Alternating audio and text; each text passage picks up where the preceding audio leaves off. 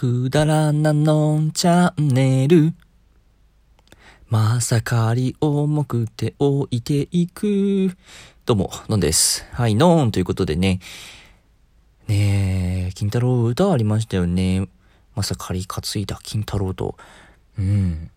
全然覚えてないな。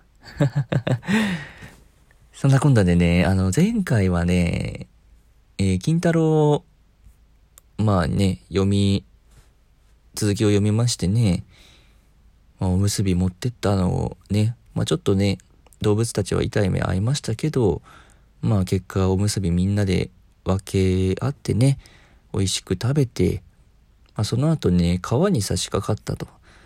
まあ、その時ね、持ってたまさかりで近くの木を切るんかなと思いきや押し倒して橋を作ってしまう。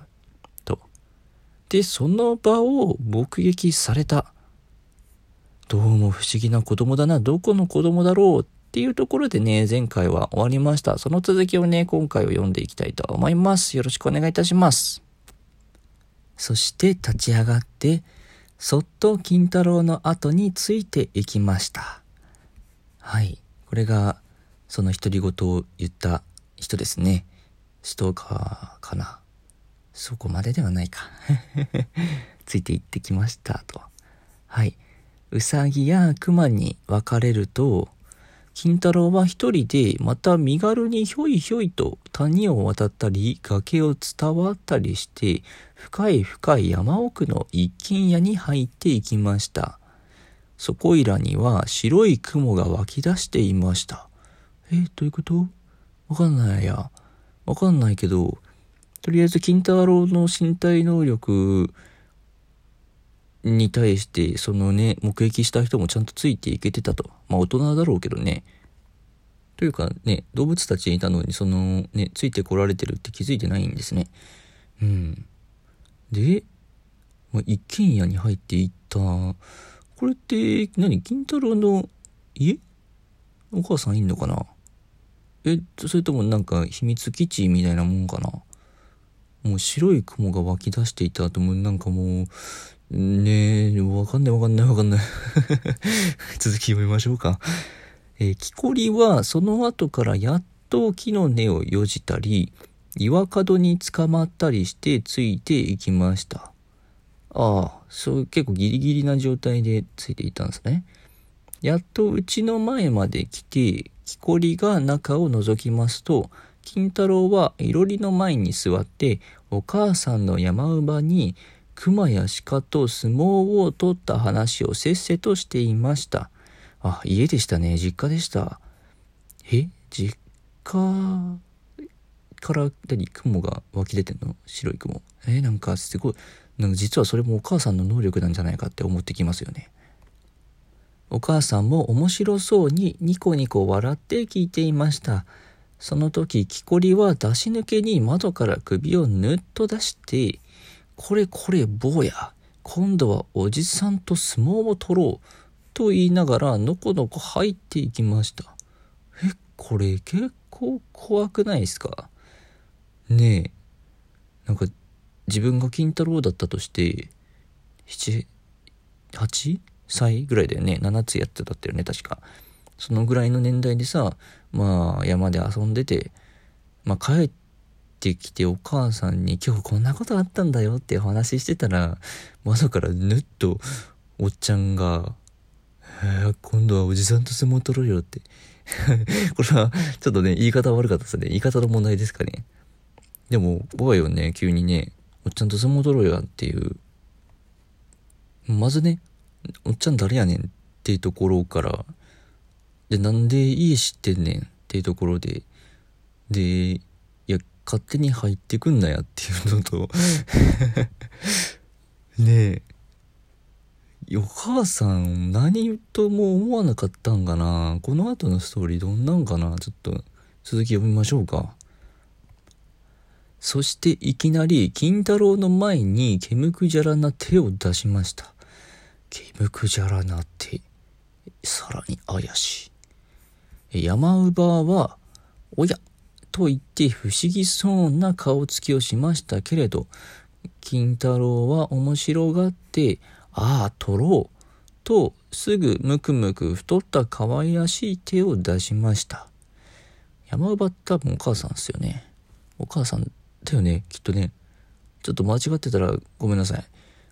おや、だけで済みました。いきなり不審者がね、現れて、なんだらね、子供と相撲取ろうぜって、なんじゃこいつっていうところをね、おや、の不思議そうな顔つきだけで終わりました。いやなかなか肝の座ったお母さんでございますわ。えー、続き。そこで二人はしばらく真っ赤な顔をして押し合いました。そのうち木こりは吹いと、もうよそう、勝負がつかない。と言って手を引っ込めてしまいました。それから改めて座り直して山姥に向かって丁寧にお辞儀をして、どうも出し抜けに失礼しました。実はさっき坊ちゃんが谷川のそばで大きな杉の木を押し倒したところを見て、驚いてここまでついてきたのです。今また腕相撲を取って、いよいよ大力なのに驚きました。どうしてこの子は今に偉い勇士になりますよ？こう言って、今度は金太郎に向かって、どうだね、坊やは都へ出てお侍にならないかいと言いました。これ、皆さん気づきましたか？あの、しばらく真っ赤な顔をして押し合いましたってなってましたよ。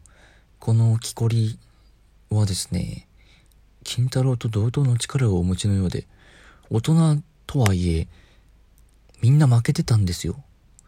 でも、金太郎と勝負がつかないくらい力の持ち主でした。予想外にすごい人物でしたよ、キコリさん。